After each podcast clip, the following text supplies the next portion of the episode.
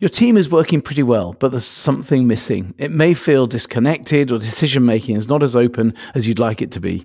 Your meetings feel like there's a lot of talk, but you don't have the traction you want. As surprising as it sounds, it could be that your team needs a bit of silence. This week on We Not Me, we're talking to Bastian Øvregaard, who is the author of Noise Free Rethinking How We Talk, so that we can explore how being quiet together can really help teams. Hello and welcome back to We Not Me, the podcast where we explore how humans connect to get stuff done together. I'm Dan Hammond. And I'm Pia Lee. Hey, Dan, we're back after a bit of a break and our festive season. So, what was your best present from Christmas? What did you get? Well, we, it, it's sort of slightly related to this this week's topic, actually, now I think about it. But we, um, we got from, from Juliet's parents, we asked for these speakers to have sort of like you know old school we, you know people are turning back to vinyl. We're not doing vinyl but we do have like we used to have you know you used to have a sort of a, a hi-fi. Our children were, thought this hilarious a hi-fi. So we've got an amplifier and proper speakers sitting in our sort of living room now. Um, so we can sit and listen to music and have it sound really nice and full and bassy and all those things, which has been absolutely amazing, actually. It's meant that we've sat and listened and talked instead of being tempted to just flick the telly on, which has been lovely.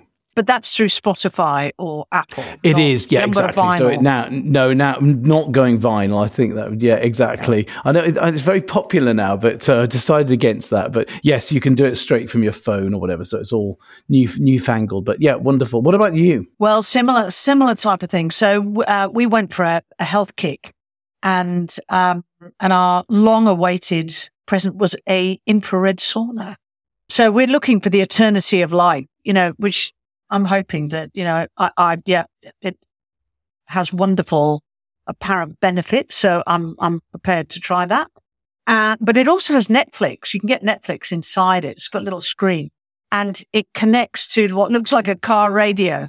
But you know, I, I, don't tell highs. I'm not connecting it. I haven't connected. I've said I'll try and have a look, but I haven't actually even tried because I love this little box, which can squeeze two of you in, or you can be luxuriously on your own. It's like, it's like a little quiet cabin. And it is really, really nice, actually, just to go in there, uh, either first thing in the morning or last thing at night and just switch off. Excellent. Oh, I love the sound. I love the sound of the health benefits. But yes, the silence is is a wonderful thing, and I think um, that's. I'm, I'm, sure you're right. I'm sure pretending to fiddle around with that for months on end will keep you in glorious silence. Um, so, uh, so yes, but let's go over and hear Bastian because today's topic we're starting a whole series of shows with a lot of talking, but we are actually going to start by talking about what happens when we stop talking with Bastian. So it's a wonderful conversation. Let's go and hear that now. I am so excited to have a fellow Dane on We Not Me. This is the first time ever. And a huge welcome to Bastian Øvregaard. Thank you so much, Pia. Thank you. Oh, I can't, we can't wait because is such an intriguing topic and, uh, and it's going to be really rich for us in a very crowded, tumultuous world to talk about silence. So it's, it's perfect. But before that, um, I think you know the drill. So you, you, you have to go through the, the little tests, which you don't have to do in silence. You can say as many words as you would like. I appreciate that. I, I have a lot of words in me. I'm not a I'm not this uh, this guy who, who was born like super like the silent guru. I'm a normal person, like a Quaker. no, yeah, exactly. I'm a normal person, just like you, uh, with a lot lot on my mind and a lot of words in my mouth. Excellent, excellent, excellent. Well, yeah, it's it's strange to have a podcast where which is about a lot of talking, but we're starting our season with uh, just reflecting on the on, on silence. So I can't wait to hear hear this, Bastian. So the question I have for you is I think it's quite an English question actually, but it, it it's it is what what I would send to room 101. So this is uh, I don't know if you've read George Orwell, um, but this is the room I think where you would send the where, where the things that you fear most are are there for you, or the, or maybe perhaps the things that you dislike the most. Oh, uh, so so what would I send away? What I fear most? Like, um, I think I fear um, meaning meaninglessness because I, I, think we live in a world where there's a lot of meaninglessness. I think there's a lot of noise, meaningless noise. We are producing a lot of meaningless noise, uh, and and I always like always had a passion to to dig deeper, to to go beyond the bullshit, down to to to where we are authentic, where we, we are we're honest, uh, we are creative, bold, uh, living people, and, and I feel that a lot of people they they just go through life um, and and not really waking up in a way and um, and I think that's important. That's also where silence comes in because, like, when we're just drowning in noise, information, entertainment, distractions, uh, there's a lot of things we don't notice around us and and among others and in ourselves. Wonderful. Well, yeah, yeah. I, I, you've made me really think there because I think um, my wife and I have both had a good think about our relationship with social media as we go into 2024. And really, I think meaninglessness, it, yeah, you've, you've struck a chord there um, for sure, Bastian. I think your answer there, is, as you say, has sort of foreshadowed what we're going to be talking about and, and, and very maybe went quite deep on your passions. But tell us about you a little bit. Give us a potted bio and, and tell us what we're going to be talking about today. Yeah. So um, so I I've been I've been self-employed for for 24 years. Um, and uh, mostly it's been within the, the creative uh, industries, uh, but but turning over to to consulting and teaching. I've written four books. Um, one about personal development, one about uh, meditation, um, and and then uh, my my third book, which is like the thing I think we should talk about today is uh, in in Danish uh, called Noise Free Leadership, uh, with the subtitle "How We Achieve More by Talking Less." And the fourth book, uh, it just came out in Denmark. It's actually a children's book about silence to learn the coming gener- upcoming generations uh, the language of silence because uh, my vision is that that we need that in our lives and we don't have it today we are not teaching our children or each other uh, to understand silence also as a part of our uh, mutual social interaction um, because that's that's where I use uh, silence. Um, it's in social interaction. It's not about going to the mountain uh, somewhere in Thailand and, and meditate for three months and come back. It's about um, bringing silence into our whole being, our communication.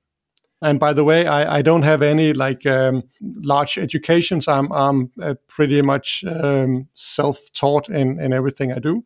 Uh, but in in uh, the beginning of the the zeros uh, in in 2003, I was uh, producing television programs in Denmark on national TV.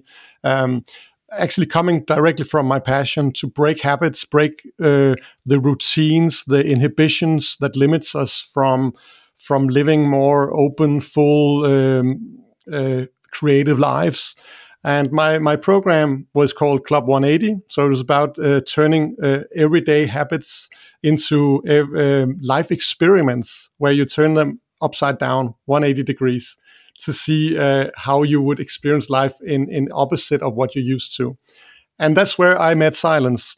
So that was where i had my pivotal moment that has uh, then steered me uh, into a career of of promoting silence and facilitating silence. Oh gosh. Well that's yeah that it's got a got a, a big topic area and lots uh, lots to delve into there. So let, let me go back. What what was the initial event or the first thing that happened to you that caused you to want to study silence? Yeah, so so it was actually uh, uh, this this uh, a pivotal experience that that um, that that opened my eyes or ears, as you can say, to to silence because. Um, in in one of these uh, exper- some of the experiments I researched on and and and experimented with on this TV program, I asked a group of people to be silent with me for a few minutes.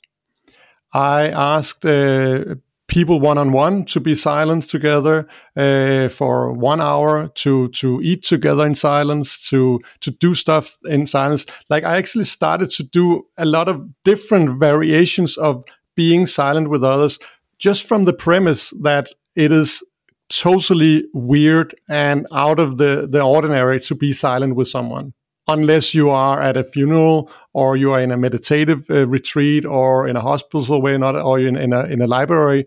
Like like the silence for the sake of silence. That was actually my intro- introduction to this. But but the eureka moments that that has moved me f- uh, to where I am today was the experiences I got from people because they they would tell me that they felt extremely uh, concentrated, relaxed, focused, and the most interesting thing was that that a, a common uh, feedback was, "I feel I know you better after we've been silent together." There was one time in one of my experience, a woman I, I remember it clearly. It's twenty years ago, and she said, I feel I like you better after we were silent together. I'm sure.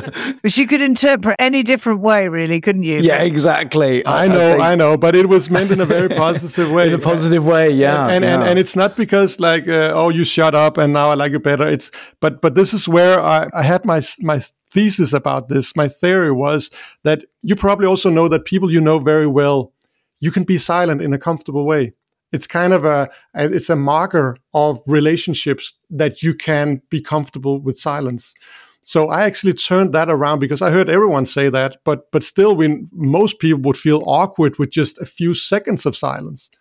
And and you know if you look at at uh, at linguistics uh, research in in in our um, relationship with silence in the western world we we tolerate one second of silence in our dialogues uh, American uh, research shows that that if the silence comes to 1.3 seconds, this the silence uh, becomes open for interpretation. Right. So already there, 1.3 seconds, we feel something is off. Like we don't um, expect silence in our interactions with each other. So that's what I wanted to turn around because I said, okay, if we still we have this, we feel awkward in one way, being silent one just more than 1.3 seconds, um, but we still feel it's a good marker of, of relationship. What if we turn it around? What if we made artificial spaces of silence? Could we actually kind of fool our uh, consciousness to, to believe, oh, I've been silent with, with Dan and Pia for three minutes? I, I, that was okay. So uh, then I, I, must actually like them, right? So this was uh, team building on on steroids. Yeah, it's amazing. When when we uh, met um, a few weeks ago, Bastian, to uh, for the first time, and uh, to, to talk about doing the uh, doing this show. Um, we had forty seconds of um, of silence together, and and you set that up so that it, uh, and, it really had that effect. I, I, felt, and when we jumped on the call this morning, I, I, felt I knew you pretty well, and and I think it was deepened by that silence. So I've experienced that, and uh, it's it's uncanny and mysterious, isn't it? But somehow, I guess what you're saying, you're accelerating into that point where you are feel comfortable to be silent together. You you, you pushed us into that point, so we uh, yeah, and it, it had an impact for sure. Wow, I'm, I'm I'm so happy you had that experience, and thank you for sharing it here. Um, I also had a great great time, and and and and I use it every time. Like like yesterday, I was talking with a, a an executive, um, a, a, client, and and I stopped for for for for 40 seconds, uh, and and and I asked afterwards, how was that? And she was like, "Oh, it was wonderful." And like she was a really speed talker, but but but and, and that's that's the point. A lot of speed talkers they don't necessarily do it because they just want to dominate the conversation but they just don't stop themselves. They they are not conscious of it. So for her just to suddenly be stopped that i facilitated that stop and it was like and it started to snow and she looked at the snowflakes outside and like she was just ah oh, became so calm. And i didn't even ask her to meditate or be mindful or anything. And, and that's one of the points that that i'm telling all the companies and organizations i'm working with uh, uh regarding this um, that that the, the good thing about this facilitated silence i call it silent performance is that that you don't have to be mindful. It, the, the, the, mindfulness actually ha- arises uh, by itself if it is facilitated correct because I don't want to. It's not a magic pill.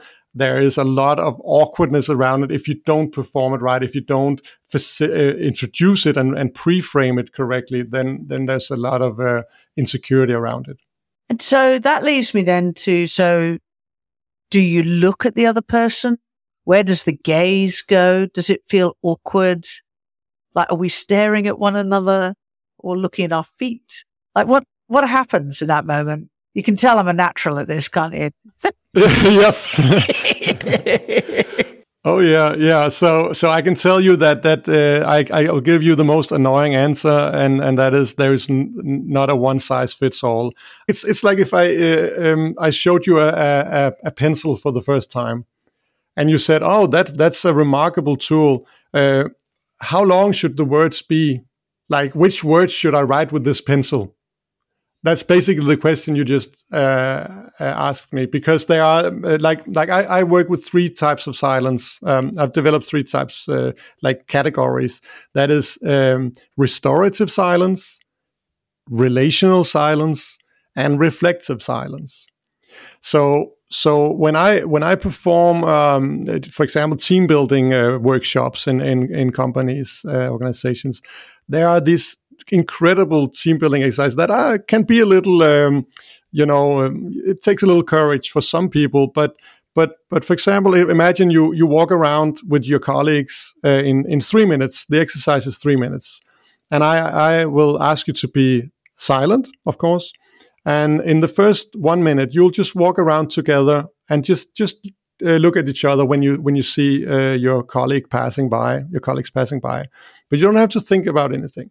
Then after one minute, I, I, I stop people and say, the next minute when you when you catch your your uh, when you eye gaze with someone, ask yourself, uh, how can I inspire this person?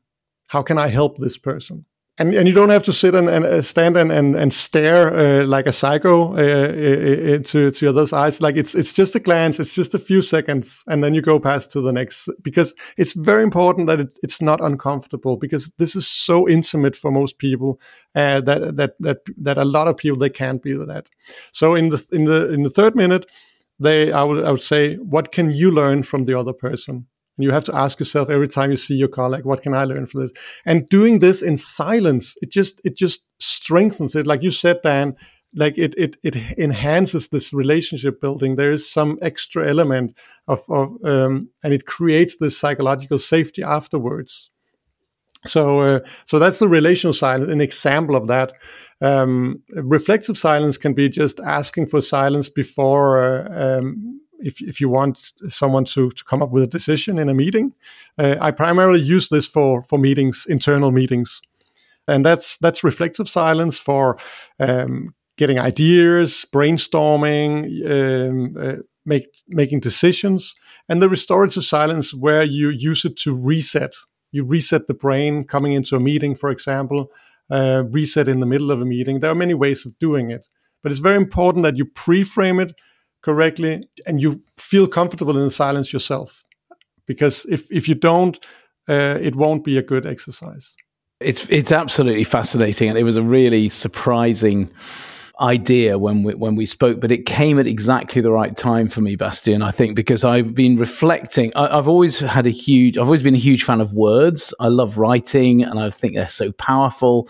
And I've always felt that the word the written communication is a just such a potentially a, you know power for good. And um, you know in the marketing world Pia you're the same. You know how do you use your words to actually get things across? And and we really think about that. But i'd realized i'd noticed recently as i observed particularly we spent a lot of time in the last season talking about communities and division and all these things. And you realize how words are used to divide actually. And and and i've started to really tune into wow. Okay you've used that word there instead of that word. And it look it's a subtle difference but you've absolutely driven a wedge um, in between. So i've started to realize that these words that i've always loved and cherished are actually dangerous little creatures. So i, I was immediately drawn to this idea of actually um, doing the opposite spending time not using these things. It's very important that you mention this because, like, we live in a world. Uh, speaking of division, where we either think in black or white,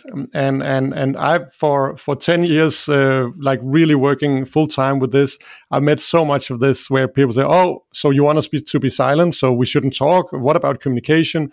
But it's actually about bringing in the space. Like I, I, I usually say, um, a meeting without silence is like a typewriter without a space bar like it becomes noise. Like uh, I, and i made this calculation that that we uh, that according to linguists we speak with 150 words per minute. Uh, most places it's more than that I, I, have to say.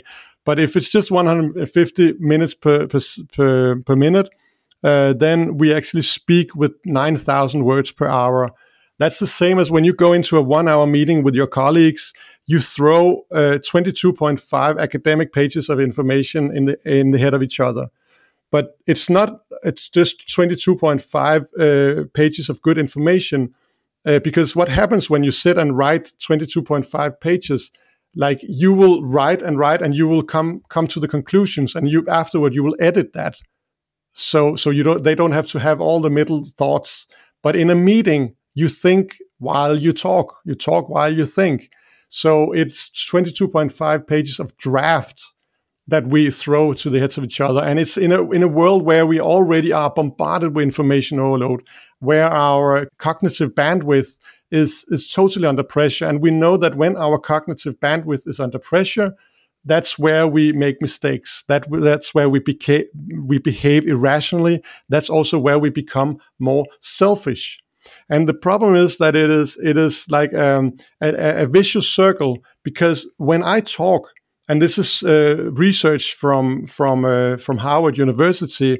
Uh, research shows that when I talk and I, I, I have the possibility of sharing my opinions and what I think to others, I actually release huge um, amounts of, of dopamine, huge levels of dopamine in my brain you know and that and dopamine that i i want more. When i get that dopamine fix i want more. And dopamine is is is actually priming us to be more uh, selfish. Dopamine is a selfish hormone. Uh, it's not a we hormone it's a me hormone. So so that's also why i think it's interesting to talk to your podcast we not me. Because if we have meetings where we speak with 9000 words per hour there's no stop um, what what do we promote? Which hormones are actually promoting our culture? The reason why we need silence it's it's like it's like if you compare it to a to an engine, an old fashioned engine. You have you have um, fuel and you have air.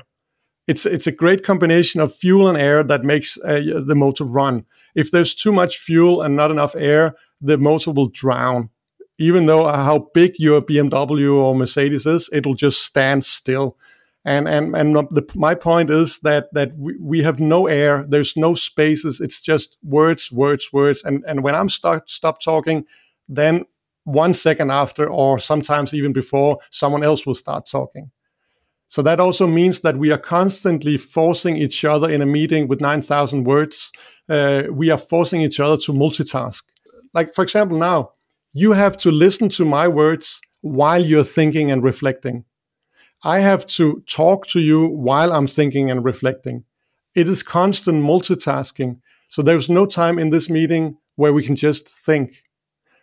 And that's why you see, and, I, and my clients see that when we go and make it a part of the culture, that silence actually becomes a habitual part of this, the meeting, not as a break, not because, oh, go out and, and relax and meditate. No, just like, like the air fueling the, the engine, right? Then we end our meetings like 20, 30% before time.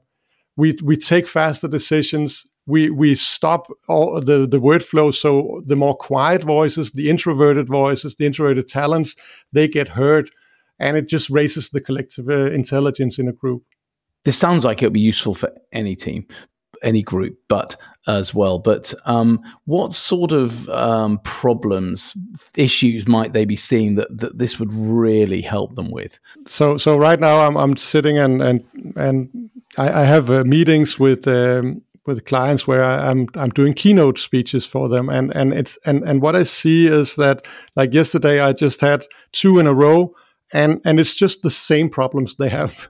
So, and especially when it comes to leadership, it's like they, their day, uh, their days packed with meetings. They jump from one meeting to another. They don't have time to reflect. They don't have time to go up in, in, in a higher position to look down and navigate. They, they are just actually just being, uh, you know, carried away uh, by the stream of, of, of every day. That's one thing. Another thing is that, that they have this problem that they, they don't include everyone. It is very normal in most teams that there are some of the employees or leaders that talk more uh, faster, better than others, and and it's it's a huge potential that we lose.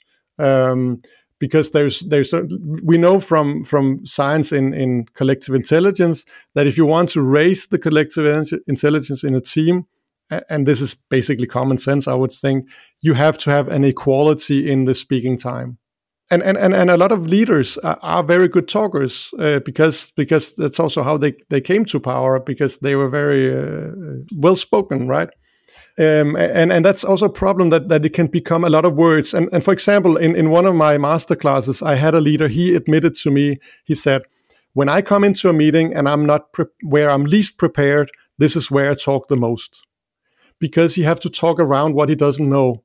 He doesn't want to admit that right? And and think about how many meetings this is this is it because and and now we're back to what i said in the beginning about meaninglessness right? And waste of time because so many meetings what what are we talking about? We're not going directly to what it's about. And and the the, the noise free principle that i'm working with is that we have to create holes in the noise to see what is actually important. We we we, we don't see what's important. It just because becomes noise that, I mean, that sounds very similar to mindfulness that they talk about being present. There are similarities in the same way as uh, as you can compare a, a soda with with a with with a beer because there's there's water in both. This is an alternative to to um, to mindfulness and and meditative practices because it's a very systematic approach. This is a systematic approach and it's it's a common approach. So we do this. Uh, we we make a, a common uh, set of rules in our team where we follow that. It's it's kind of like a traffic system. So so it's so we. I will never ask people to be mindful because I know for a lot of people, I learned that when I when I wrote my my book about uh, meditation after being uh, in a nine day silent retreat uh, and meditation uh, mindfulness course in in a in a monastery in, in Thailand. Um, I wrote this book, and I just found out so many people they got really stressed of silence, uh, uh no, of, of mindfulness and and meditation. Oh, I can't meditate. I can't be mindful. I can't be focused. You're looking at one. Okay, okay. So you. The moment so someone says about even the word meditation sends my blood pressure. I can see it on here. It goes up. Exactly. So, so, so, for example, I have like I have just gotten a huge client that has for a lot for a long time. They they are very progressive actually. So, so they also had mindfulness uh, on the agenda and stuff like that. But the problem was that that they, it was too uh, fluffy. People couldn't get it, and and and what why they were attracted to this was that wow, this is a practical silence. This is a systematic silence. This is actually taking silence into where we are spending most of our times, which is meetings. And, and since it's also um, strengthening our communication, it's strengthening our, our, our brain, it is um, our memory, our learning, our decision making, and it's also strengthening our relationships. What's not to like? But you need to, to create this system because, and this is very important, we are wired. I was I talked about it with the dopamine, right? The dopamine. We are wired to this. We're wired to just talk. It is easy to talk. It is difficult to stop talking. So, so we, it needs, you need to have a plan. You need to, to, to make this, a, a, a, have a vision about this and you need to, to follow it through. You have to be consistent. You have to learn how to facilitate this in a way so it's, so it is as safe as possible. And that is possible. So tell us, explain to me practically how you might use it in a meeting. Is it at the beginning? Is it halfway through? Is it at the end? Yeah, you know, you know, Pia. The, the problem is that I, have done this before, and and and I can give you one one example, and and and and there's a problem with this because then I will meet people six months from now and say, well, you know what? I'm doing this. Now I'm working with this because we start with one minute of silence in the beginning of our meetings because I told them that. And it's it's more than that. You you you cannot you cannot you have to take it in. You have to understand it. You have to present this uh, so people understand why. First of all, be, before before I ask you to be silent, you have to know why. Why are we doing this? How long time are we doing it? So that's the practical thing. We we need to have a time frame of it or else it will be just too weird, simply too weird and and uncontrolled. But but I'll give you one one one example, and that is that you could start your meetings with silence. And that can be one minute, that can be 30 seconds, that can be 40 seconds. Uh, I, I, I have organizations starting with two minutes of silence. You can use it to read the agenda if it's too horrible for you to just sit in that restorative silence. You can do many things but but you can see the problem is that that now someone will say okay now let's let's go out and do that. I could also say that that science shows that that after 20 minutes in a meeting or in an educational setting then we know that the brain goes into downtime which is actually a very good place to be because that's where we connect with our default mode network like like for many years science uh, scientists thought that when we don't do anything at all the brains kind of shut down. But now they know that that when we are doing seemingly nothing when we daydream or we la- relax or we're standing in the shower then we go into default um, mode network. And, and and this is where we are extremely creative. This is where we we go out with the trash of all the information that we just heard and and and put put the puzzles together and and and after 20 minutes according to to science we we we, we go down to this if we're in a conversation. So there's a big chance you've done that here now because we didn't have any breaks.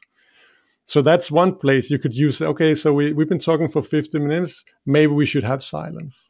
As i get a little older i really enjoy the peace of silence. When you've got a big busy family and you've got a lot going on i find that that's when i can think so, you know, Dan sent me a task today and I didn't have any music in the car and I drove for 90 minutes thinking in silence about something he'd asked me to do.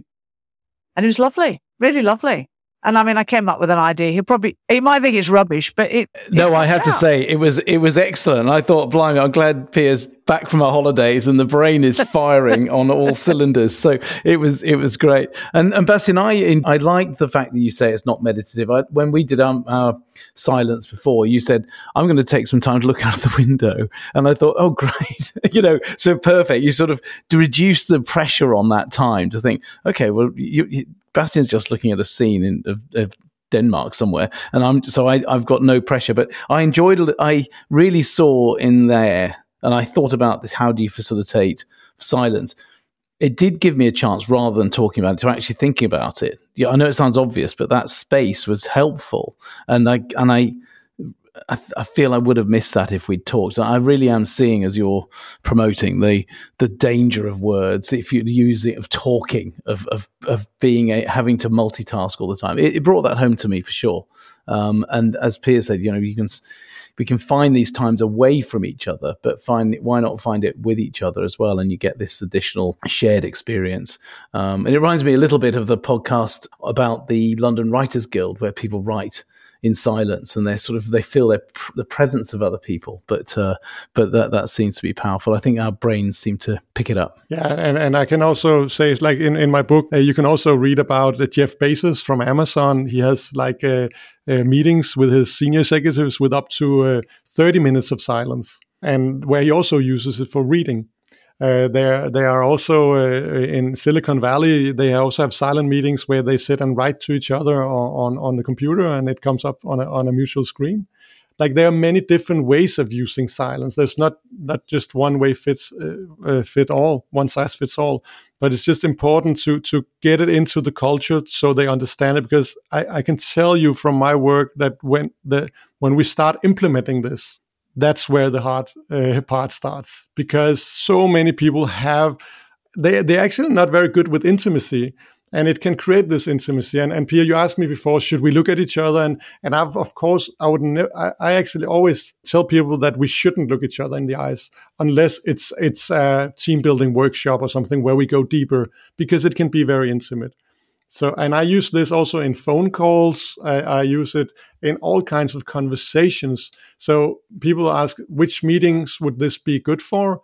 I mean, every meeting where there's at least two brains present, then it's relevant with silence. Any any meeting where there is some exchange of information, because think about how many times you've been sitting in a meeting uh, forced to multitask, and and maybe where you've been thinking about what do I want to say when it's my t- turn to talk? Like, what does that make? What does that do to psychological safety, to our trust, to our mutual respect with each other? How much knowledge sharing has been wasted on meetings where all the colleagues are sitting and thinking about other stuff? And this is especially going on for online meetings where we can sit and, and actually physically do other stuff and totally zone out like it is it is insane how much um, human potential and how much, how much waste there is. Like last year i did a huge project in asia in uh, in japan korea and, and taiwan where where they found out that it was in a german corporation and they found out that that by by implementing silence on a regular basis within the meetings uh, they actually had much more interaction from asian colleagues because they were drowned in the European colleagues. It was kind of the extrovert introvert uh, problem, which was also in the Asian uh, uh Euro- European uh, problem. But they, the silence actually in, uh, in some teams, the interaction from Asian employees uh, increased with with thirty percent. Imagine we are in 2024 and and we have not uh, mentioned the word stress or burnout or speed of society. We have not mentioned that at all, and that's also a part of uh, the reason for bringing this in. Um, and and one of the really really stressed employee at, at, this company told me that she she was so happy after that implementing this silent performance culture because like when she came to a meeting and they were they were she asked for silence whether it was 30 40 seconds or one minute or whatever that was the first time that she could actually sit down and breathe with a good with a conscious mind. Because like there's always something on her to-do list.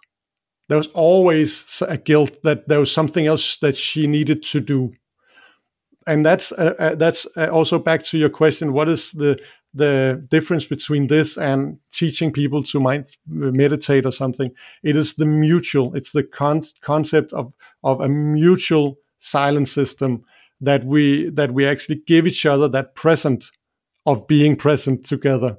Yeah, so true. Bastian, it's as you, you mentioned 2024 there, we are entering a new year where individuals are burnt out and stressed, I think still, and teams are trying to work and organizations are trying to work out how to do things differently. And of course, the bigger global picture is full of threat and division and all kinds of things. So we still haven't really solved these human problems. So I can't think of a better way to start our year um, of We Not Me with than with this radical idea that you're you're promoting so eloquently. So um, thank you so much for being on We Not Me um, today. It's been an absolute joy to have you here, and I really think our listener can take a lot out of it. So thank you. Thank you so much. It's been an honor, and I really appreciate it. I remember facilitating an, a number of programs with Andy Chebis, who we had as a guest from LIW. And he was the master, having a little bit of Quaker blood in him, the, the master of holding silence, and would ask quite a provocative question.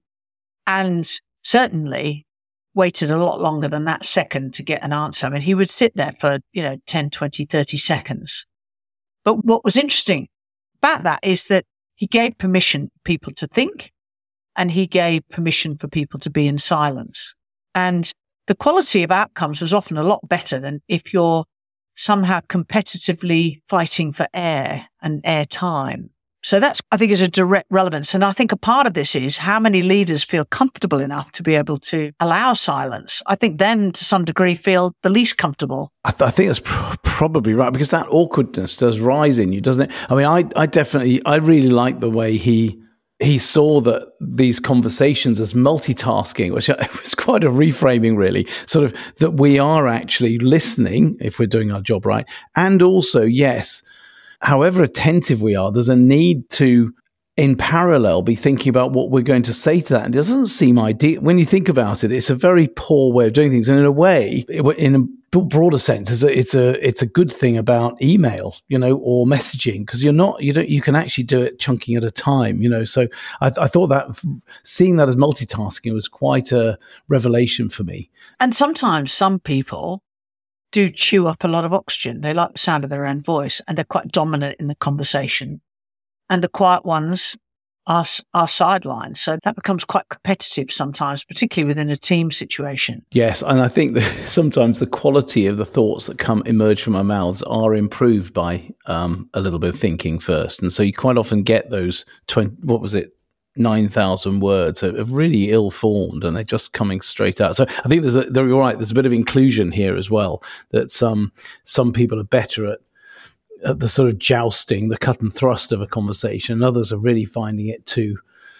The time is too full, and they don't have time to think about it. So th- this is a this is really powerful. I was just trying to think how how a team leader could really facilitate this. I think practically, it's a quite a bold thing to do in a way because we're just not used to it. Um, we we seem to be sort of, as he said, wired to talk. But you've got these three types of silence: restorative, um, relational and reflective.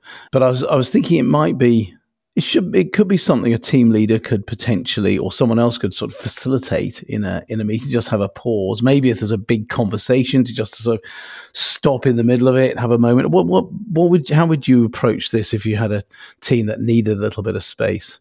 I've seen it done well when a team leader's said, "Let's take a, a minute or two and think about this problem and jot some ideas down. So the, so the task that you're doing is writing, but which engages, you know, is, it engages a different part of the brain because of the, the, the fine motor skills, um, alleviates the awkwardness because you're doing something. But if, but leaving it a little longer, you know, to stretch that out a little bit, make that maybe three minutes, something a little bit longer that just allows ideas to percolate. And I think where I think I've sometimes butchered this exercise is that I've got people to write things on post-its and then stand up and put the post-it up. And I think the moment you do that, you put pressure back on to make it almost competitive. Whereas actually I would sort of now thinking about this, just sit down, just, just sit right and, um, and actually have enough time. And then sometimes we also fall into that facilitation trap. We have to put music on don't. I think actually you don't need music. Just need quiet. It's almost like, oh, we need a stocking filler. But I, I don't think we do. I think that would be quite pleasant for many people. And also without that pressure of, um, I know this is close to your heart, with the pressure of I'm supposed to be meditating, I'm supposed to be thinking about my thoughts or concentrating on my breath or whatever, that are actually quite difficult things to do and also not for everyone, but having just time on your own. I thought, but interestingly, a little bit like I mentioned there with the Writers Guild, uh, London Writers Guild, the um, having that time in silence with other people seems to have some human impact. It's not just like, you know, this morning at some point I might sit down and have a think on my own. Actually, if we spend time together being silent, that's it does seem to have that additional benefit. But as you say, without those accoutrement that we tend to add, right? You know, yeah, post it notes or music, or we're going to share this in a minute and blah, blah, blah. I, th- I thought it was, it's a simple thing to do. Because that's another part is that quite often you say, like, you've got an X amount of time and then we'll share the ideas afterwards. so you put the pressure cooker back on by having an output. Whereas actually, I think what I, what Bastian has, has, has really provoked in my thinking is just take silence, go and watch the snowfall, watch the leaves, so yeah, I think it's a practical thing to a little bit of bravery required because it's uh, like a lot of these things different from the norm. Um, but but there's I think a really practical and helpful thing to do, particularly in these times of back to back meetings, stress, burnout, and all these things. Just create um, a hole in the noise, as Bastian said. What a joyous conversation that was. But that is it for this episode. You can find show notes just where you're listening and also at squadify.net. If you've enjoyed the show, please do share the love and recommend it to your friends. And if you'd like to contribute to the show, you can just email us at we're at gmail.com. We Not Me is produced by Mark Stedman. Thank you so much for listening. It's goodbye from me. And it's goodbye from me.